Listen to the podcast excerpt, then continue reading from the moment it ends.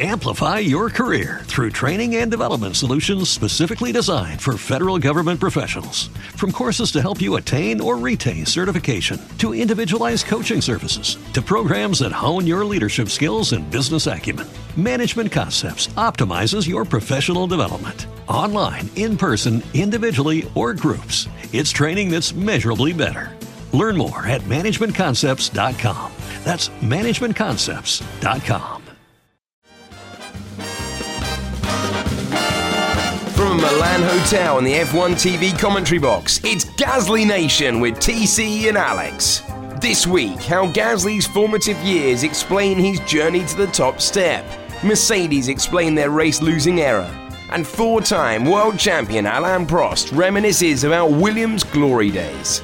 And now, here he is, the man who wins Grand Prix for fun, Pierre Gasly.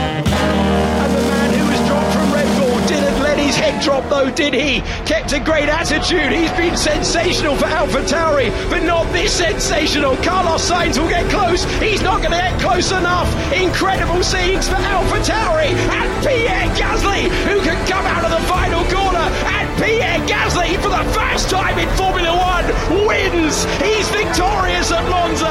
Alpha Tauri have won here at the Temple of Speed. Gasly is the 109th man to win a Grand Prix. An extraordinary, extraordinary drive.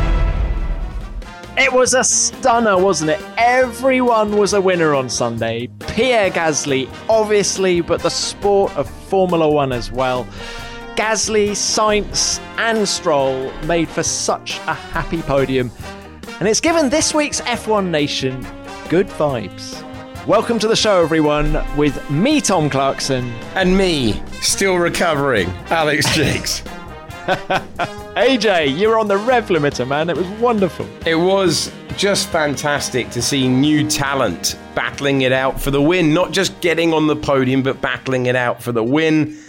And the reaction from the paddock, from all of you around the world to that shows you how desperate we are for more competitive races. What a brilliant piece of motor racing theatre and what a well deserved win for Pierre Gasly. Well, it was such an incredible Grand Prix that it's time for a brand new feature called The Reaction to the Reaction. We're going to take you through some of the best audio from that Grand Prix and tell you what we make of it, starting with Lewis Hamilton. I need to say huge congratulations to Pierre because that's a fantastic result for him. Um, I know, I mean, I've obviously seen what he's been through from being dropped from the top team um, and now he's beat the top team. Uh, you know, I think it's just fantastic to see him recover and um, to see him grow. So I am generally really happy for him.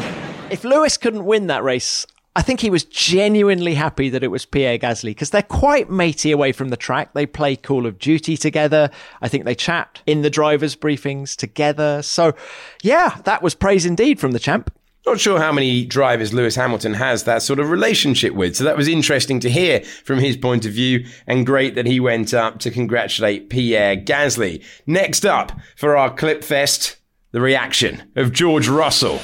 Gasly won. Gasly from Sainz from Stroll. You're kidding me. You are kidding me. Norris in four, Bottas five. You are bloody kidding me. That's uh, that's pretty awesome. Well on to those guys. They deserve it. So it's a pretty good effort from George Russell. You better believe it's true. That really was the Grand Prix result on Sunday. It was a good reaction from George. It was an even better reaction from Romain Grosjean. What's the race result? Gasly won from Sainz, Stroll, oh, Norris, oh, yes, Bottas. boy. Fantastic, Pierre. 96 was the last French win. That's really generous of Romain, isn't it? 10 time podium finisher himself, but really pleased for his friend. And let's not forget that it was his teammate Kevin Magnussen that started the whole shenanigans when uh, he parked his car on the entrance to the pit lane. And of course, the pit lane was then closed. And then Lewis Hamilton came in irrespective. I'll tell you what, TC, I was looking at the aerial shot down there of Magnussen's Haas parked, and I was like, guys, I'm pretty sure that if you move your lunch and that fold up table, you can get that Haas behind the barrier. And you know what? Thank goodness they did not move their lunch. Give those marshals a raise. Unbelievable. What an effort. Yeah. You know, when people are discussing driver of the day at the end of a Grand Prix, I give it to Kevin Magnussen. Next up, the moment where I wasn't genuinely sure if I was awake anymore and any of this was real. And Pierre Gasly leads at Monza. At this point, though, I think my money was still on Carlos Sainz. Let's not forget that he'd been running P2 on merit during that Grand Prix after the start. And that McLaren was blisteringly quick in a straight line. So I was thinking, can Gasly hold on? And Pierre Gasly did hang on. And of all the honours that you get for winning a Grand Prix, not just embracing your team, not just hearing your national anthem, the trophy, that iconic shot on the podium, you also get to speak to you in the press conference. Next up for us, see if you can tell how pleased TC is that he's got someone new to talk to on that stage of a Sunday. In third place, Lance Stroll. In second place, Carlos Sainz. And taking his first win in Formula One, our winner, Pierre Gasly. Pierre, such a happy podium today. No doubt you've dreamt of this moment. How does the reality compare to the dream? Thanks, AJ. Well, in my defense, I have spoken to Lewis Hamilton 23 times in the, in the in the last however many weeks it is. So it was lovely to have someone fresh to talk to and it was such a happy moment. The guys came into the press conference room and although they'd just been together on the podium, they were still high-fiving and smiling and joshing and just so happy. Although Pierre, once we started talking, then started just sort of, he had this permanent gaze. You could see he was still struggling to digest what had happened. And um, he went quiet for a bit, but just wonderful to have them in there. And yes, I was very relieved. One man who was not relieved, one man who did not win the lottery yesterday, Martin Brundle, who wanted to interview the top three, but wasn't given that opportunity. Why am I not doing? I wish I was doing these post-race interviews. I've had all the ones that you won again, Lewis. Yeah, you lost again, Valtteri. I did. You couldn't keep up with the Mercs, Max. I couldn't. But of all the amazing audio that we have from that race, I don't think anything is going to quite match this. As a commentator, it is genuinely wonderful to play you the best commentary of the day from French television. Accélère Accélère. Oui, il va aller la chercher.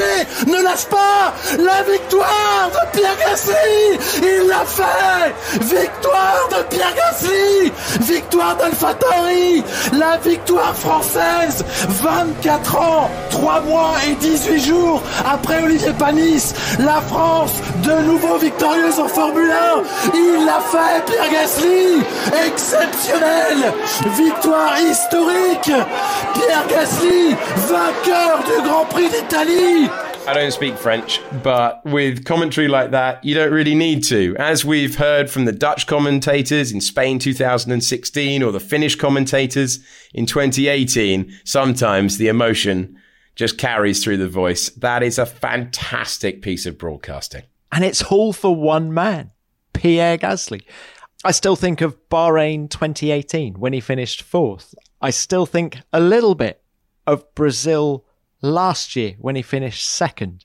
And then, of course, Monza 2020, that Grand Prix win, just sensational stuff. It was such an emotional day for everybody at the track, but not least for the man himself. I'm lost for words right now because I still I'm still struggling to realize what's what's happened for us. You know, it's uh, my first win in Formula One uh, a couple months ago. I got my first podium in Brazil, um, and then today it's my first win uh, in Monza with AlphaTauri, uh, which is an Italian team. So could have not been better. And um, yeah, we worked so hard day by day, race after race, after everything that happened to me in the last 18 months.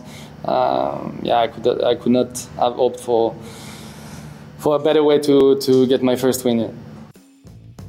Ad break time now, and there are tons of VPN providers out there. You've probably heard of a couple of them, and some of you may have even used a VPN before. But we like to do our research on the sponsors, and we only recommend brands to you that we believe in. We can say with full confidence that ExpressVPN is the best VPN on the market. Here's why. ExpressVPN doesn't log your data. Lots of really cheap or free VPNs make money by selling your data to ad companies. You don't want that.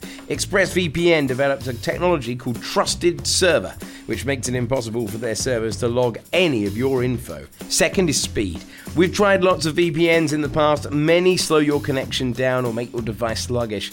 We've been using VPN for about six months now, and our internet speeds are blazing fast. Even when we connect to the servers thousands of miles away, I can still stream HD quality videos with zero lag. The last thing that really sets ExpressVPN apart from other VPNs is how easy it is to use.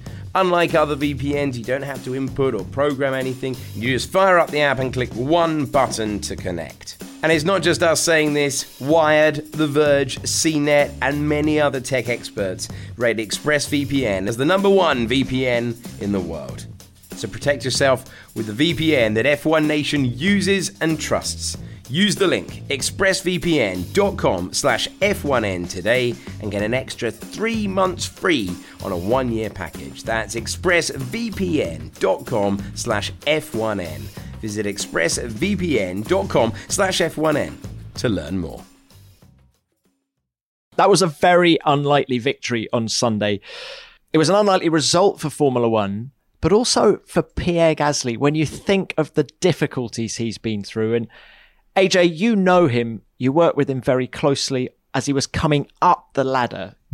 Can you just put some flesh on the bone as to where he's come from and just how difficult his journey's been to this point? Yeah, Pierre has gone through some incredibly tough moments in his career, and he's only 24, and he's had to deal with so much that it's it's barely credible. If you throw it back a, a few years ago, he went over a thousand days, over three years without winning in his junior career. And that's just any race. That's just any race over a thousand days, which made him stand out, but obviously not for the right reasons because everyone kept mentioning that stat. Ironically enough, in that winless streak, he was getting beaten by Carlos Sainz, who was his teammate in Formula Renault back in 2014. And Gasly had so many second places that year that this became a thing. So it was real pressure on his shoulders. You've got to end this streak because everyone knows pressure as a Red Bull junior driver. And yet, the weekend that he ended that streak, his coach, his mum, and Pierre were involved in a crash on the way to Silverstone Circuit that was so serious that his mum broke a vertebrae. And then that day, he puts it all out of his head and he goes and wins his first GP2 race. He gets rid of the monkey off his back. He finally is a winner again. And it was part of a really strange season, that GP2 year. It was his second GP2 year. Give you a few of the examples. In Austria, he was leading. It's wet in one part of the circuit. It's dry in another TC and he spins off whilst in the lead. If that's dry, he wins that race by 20 seconds. In Germany, he beats Raffaele Marcello in a drag race to the line. He beats him by less than a tenth of a second on the line of the last lap. Little preview of what was to come. That's why you watch two after you've watched Formula One. The fire extinguisher goes off. He gets disqualified. And in Monza, it's a bit niche to mention in commentary, so I'm glad I can mention it now. He was leading, he was going to win, and then the safety car picked up the wrong car. When have you ever seen that happen? Pierre Gasly dealing with Pierre Gasly things. So he's told all year by Helmut Marko, you got to win this title. Otherwise, there are repercussions for your career. And he finally wins the GP2 title. And Helmut Marko says, not good enough. You're going off to Japan. It was like a teenager being sent over to resit his exams. And I know he was really hurt by that because he had been told to go and win the title. He had won the title. The reason that everyone identifies with Pierre is he is obviously a rounded human being. He wears his emotions. And then he's sent off to Japan, away from his family, away from Europe, away from the motor racing scene that he knows. If he'd even had a strop for one month about that happening, and we've seen other drivers get sent over there and have a bit of a strop, he wouldn't have made it work. He learned the culture. He understood the car. He competed for the championship. He was going into the final round of the season with a chance to win that title. Typhoon! Out of nowhere. Oh, I mean, oh, I remember that. This is absolutely ridiculous at this point. He gets the call up to Formula One at Toro Rosso, where they are impressed for the performances that you have already mentioned, but they do not believe he is ready for the big team. And we know what happened after that. So he goes back to Toro Rosso last year. Again, similar theme. If he has even a couple of shaky races, a couple of average months, his career is on that cliff edge for so long. He knuckles down. He works hard. He's only been out qualified by his teammate Daniil Kvyat there on two occasions since he returned to the team. He's had to keep his career alive so many times. He's been staring at the end of that dream so many times. And yet, if you keep on plugging, if you keep having the right attitude, your reward is a day like Sunday. And that is why I think there was such a swell of emotion for the richly deserving Pierre Gasly. Beautifully put, AJ. And at any point in everything you've just described, in, in your dealings with him, did his head drop? Did you ever have a conversation with him where you thought, oh, he's a bit shaky today? I think when he didn't get that promotion to Formula One, when he was overlooked having won the GP2 title and he had to go to Japan, that is the junction where he deserves, I think, the most credit.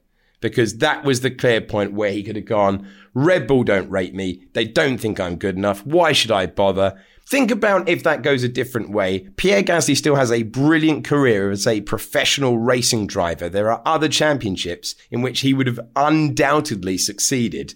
He took that difficult treatment, he swallowed it, and he went and performed again. And that's been the story of his entire career. So did he need circumstances to come his way yesterday? Yes but he had withstood an awful lot of the storm and add into that the loss of a close friend in Antoine Hubert one year ago. And he's 24, Tom. He's had to deal with all of those moments at an age where if I'd been given a setback like that at 18 or 19, all the toys would have come out of the pram. We've seen that with other drivers. He deserves the credit because the toys stayed firmly in the pram at every single setback. I don't agree with you, AJ. I think your toys would have stayed in the. Pram, Not a chance. I was so. I, I, I, was a. I was a strop factory. but what's interesting now for Gasly is that I think he's at another crossroads. Mm. In that, what does he do next? He's too big now to stay at AlphaTauri. Does he want to go back to Red Bull Racing, or does he have to do a Carlos Sainz and sever links with Red Bull now and go to another team. Go actually follow Carlos Sainz through McLaren. There isn't an option there for next season. But I think someone like Andreas Seidl would be a brilliant foil for Pierre Gasly. Seidl understands racing drivers. He really gets racing teams. And I'd love to see him working with someone like Gasly.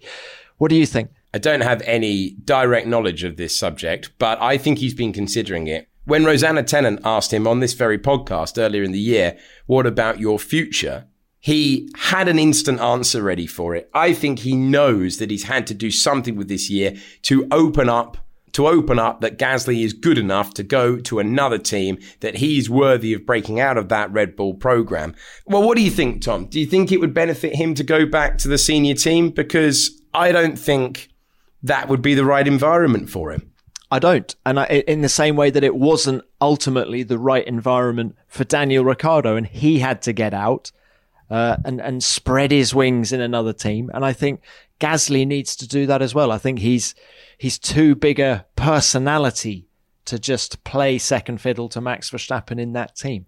And of course, Red Bull will tell you that they run two cars and it's equal opportunities, but every vibe you get coming out of them you know, Max is so quick and it makes it so difficult for his teammates that ultimately everything focuses on Max. And the same happens, is happening at Ferrari with Leclerc now, is happening at Mercedes with Hamilton. It just, the, the, the momentum of the team gravitates to the faster guy. And so I would like to see Gasly continue to grow at another team. I don't know where he goes. Well, this is the problem. There aren't that many options. This is the problem, TC where does he go?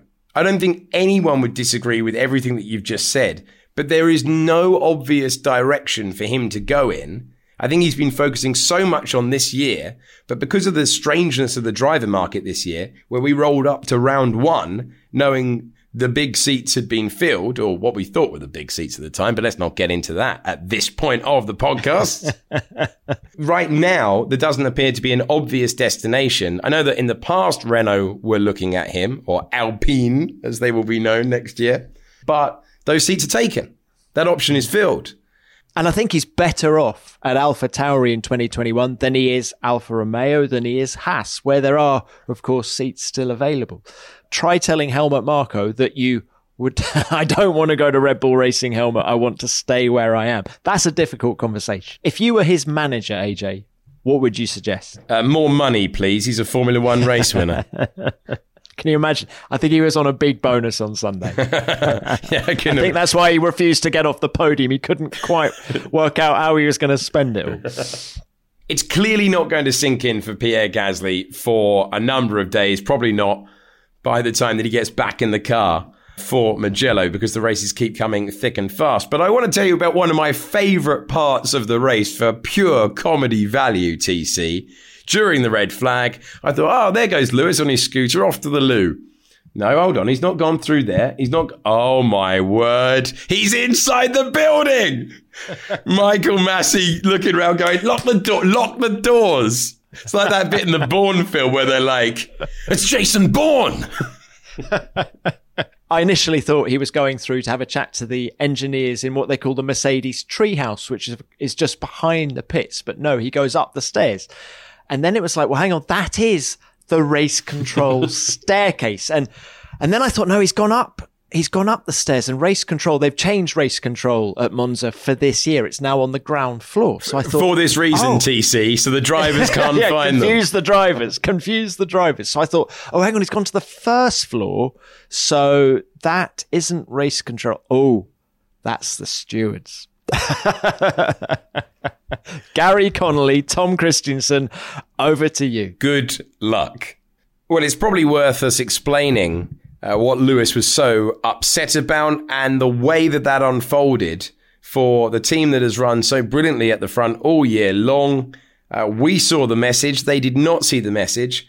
And here to explain, maybe better than we can, why that happened, Mercedes Andrew Shovlin, who is their trackside engineering director. Within our software, a lot of the messages we have are auto- automatically detected by the software and they get relayed into us on the intercom. So if there's a safety car, there's a voice that will say safety car. So even if you're not looking at the monitor, you can't miss it. Now, this is, as you know, a fairly unusual one, not something that we have automated, and we need to look at that in future because if we step through the timeline, um, there would have been time for us by the time the message came up and someone had spotted it. And bear, bear in mind at this point, we're all turned around looking at the pit stop. Um, you know, Ronnie's watching the guys and checking the tyres are coming out. So we're actually watching the, the stop, not looking behind us at the monitors. Someone did spot it back at the factory, but by then there was about a second or two, and with the various delays, we wouldn't have got the message. So we, you know, we need to look at ourselves and say, if that happens again, there was there was clearly an opportunity to get him to stay out, albeit a small one, and we need to make sure that we can grab those opportunities because it was a pretty costly penalty. It's one of the mandated penalties, but it all dates back to Ricardo in um, Brazil, the year of the wet race, where he he'd come in and had a penalty that was deemed to be sort of a bit small, given that he got a free pit stop so the penalty itself is reasonable because in many circumstances, if you did that, you have gained a whole pit stop on the grid. It was just unfortunate that for us, it you know didn't didn't help us to do the stop then, and it obviously cost us an awful lot. Our thanks to Andrew Shovlin for talking us through that critical junction of the race. As fabulous and as exciting as Sunday's race was at Monza, it was also a sad moment because after 43 years, 114 Grand Prix wins, nine Constructors' Championships, and seven Drivers' titles. The Williams family is now bowing out of Formula One. The paddock was an emotional place on Sunday, and Deputy Team Principal Claire Williams, who stood down from her role yesterday, Monday, after the Italian Grand Prix, hosted a drinks reception for her friends in the paddock after the race on Sunday evening. There were a few tears, and rightly so, because it's been A phenomenal innings by the Williams family. And someone who knows the team really well is Anne Bradshaw, who first worked for the PR side of the team back in 1985. And she's got some very fond memories. For Frank, it was always the next race. I mean, we'd we'd get to an airport on a Sunday night or Monday morning, and we'd all be getting on this plane going back to London.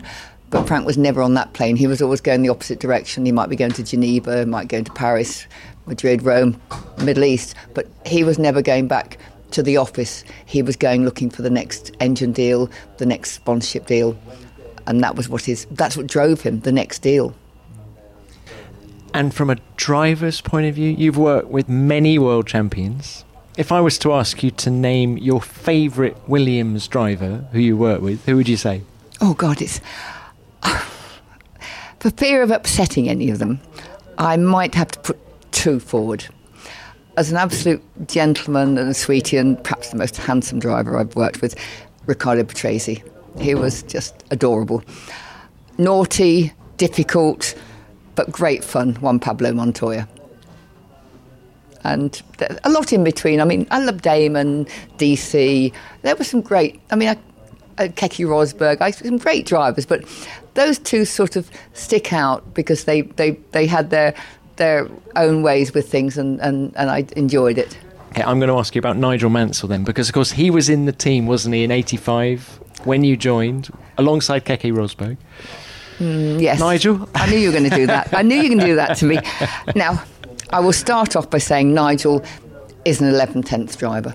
I will forgive Nigel a lot of difficulties that he put me through because when he got in that car, if anybody could drive it and get a win, it was him. So, and he had the most adoring fans. I mean, sometimes verging a bit on football fans. You know, they, they got went over the top. I mean, I'm sure you remember the days when they flooded the track at Silverstone. Nigel could be difficult, and sadly, Nigel thought people were out to get him. He had this complex that people were trying to screw him, and, and you know, if, if, if his engine was down on power, it was because that engine manufacturer had screwed him. And, and I, I, will not go into my Brummie accent, but it was a shame because mm. everybody admired him.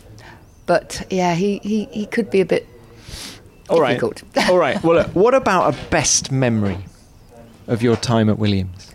Best memory? Well, I mean, it's difficult to beat Damon winning world championship in, in Japan because obviously we'd been through the awfully tough time and everybody in the team was still coming to terms with what had happened in 94.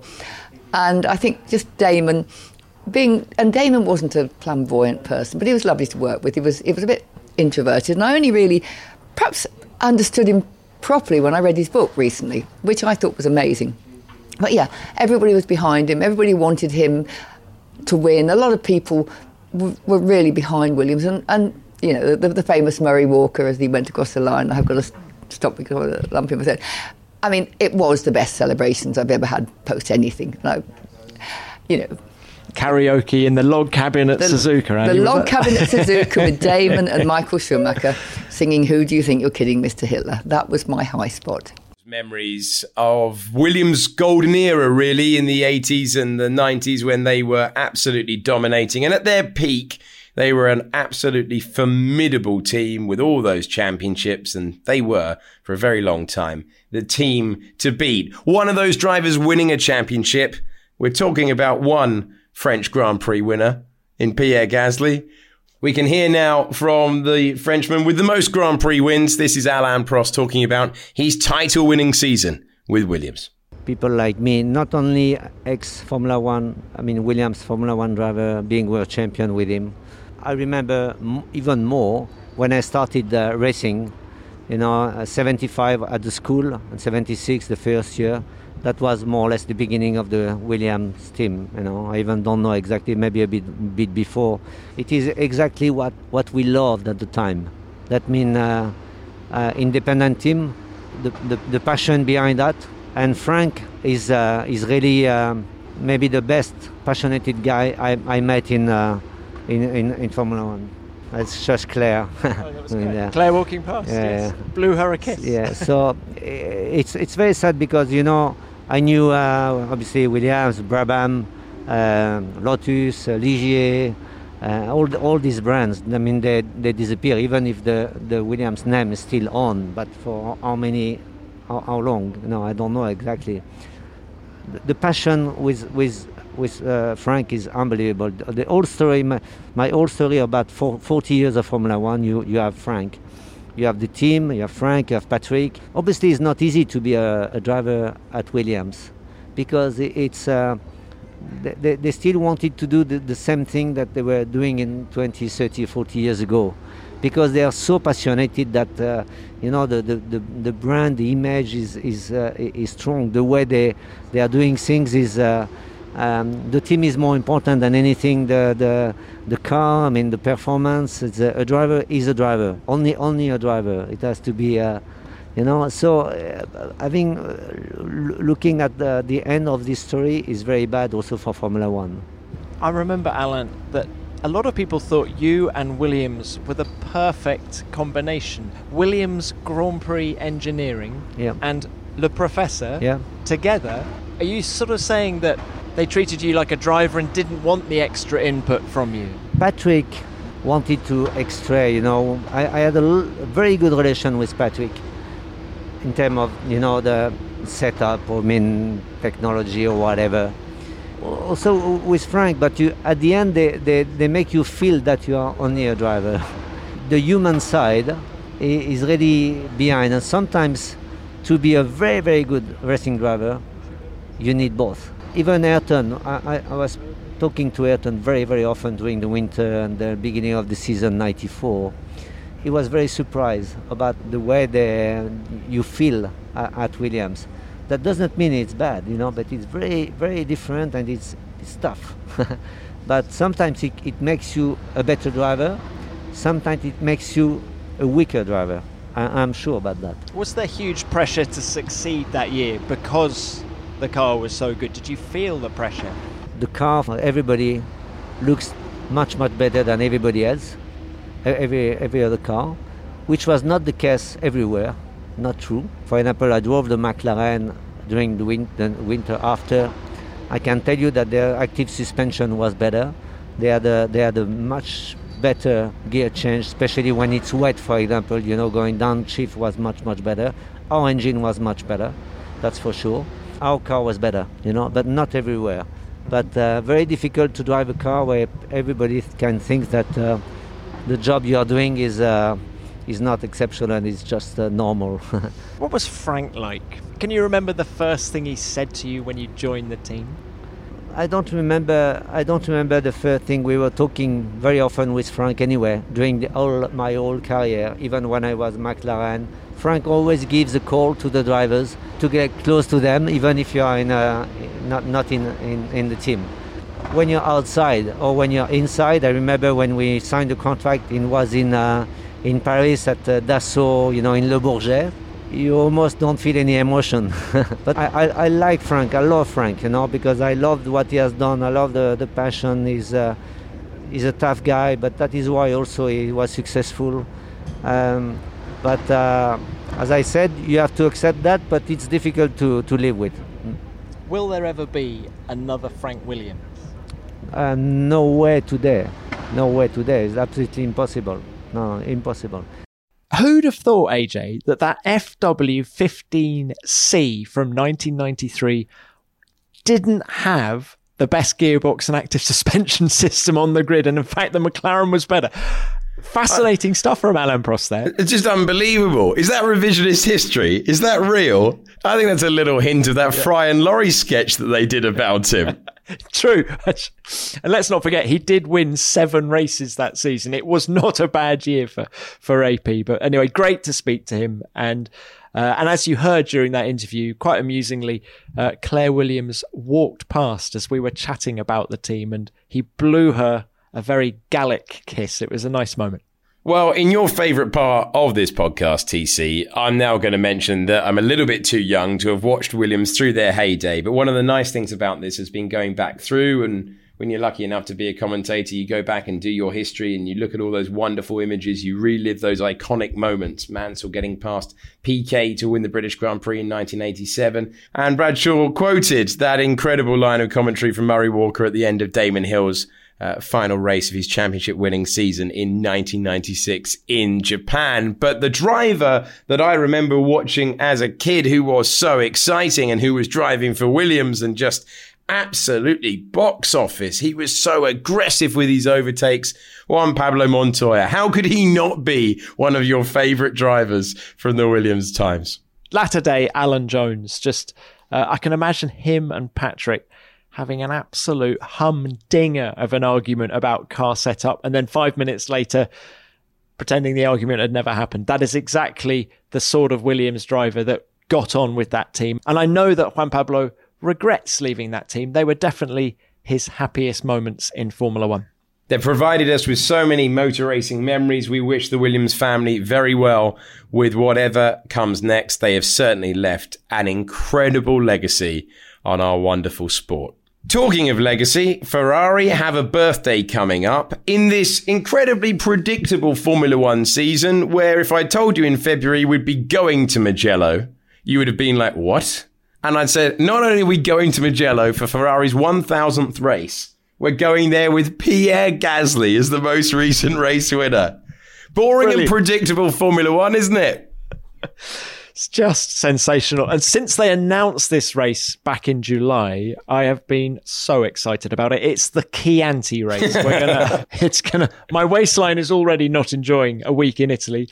And uh, it ain't going to improve while I'm in Tuscany, but it's going to be fantastic. I've only been to Mugello once before, AJ, and that was back in 2006. Uh, where I was watching Michael Schumacher testing that year's Ferrari. Wow. It is a gorgeous bit of Italy. It is a fabulous racetrack. I mean, the G forces are going to be something else. Arrabbiata 1, Arrabbiata 2 in a road car, really, really challenging corners, certainly not flat. In these things, they're just going to be flat, and the drivers are going to be feeling sore next Monday. Lots of gravel, lots of potential for mistakes, lots for us to look forward to. And also, Ferrari have announced that they're coming out with a special livery this weekend to celebrate their 1000th race.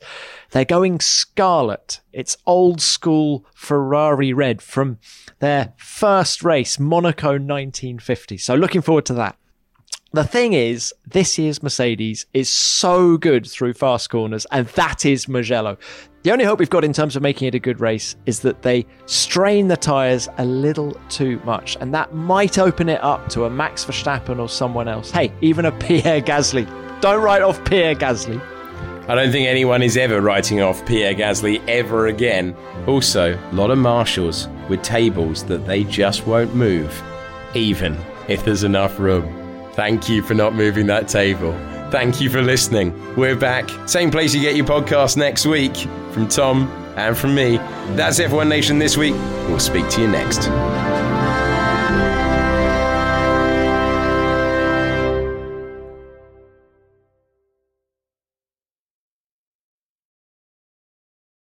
Amplify your career through training and development solutions specifically designed for federal government professionals. From courses to help you attain or retain certification, to individualized coaching services, to programs that hone your leadership skills and business acumen, Management Concepts optimizes your professional development. Online, in person, individually, or groups, it's training that's measurably better.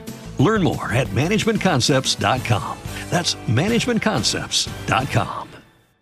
When you drive a vehicle so reliable it's backed by a 10 year, 100,000 mile limited warranty, you stop thinking about what you can't do and start doing what you never thought possible. Visit your local Kia dealer today to see what you're capable of in a vehicle that inspires confidence around every corner.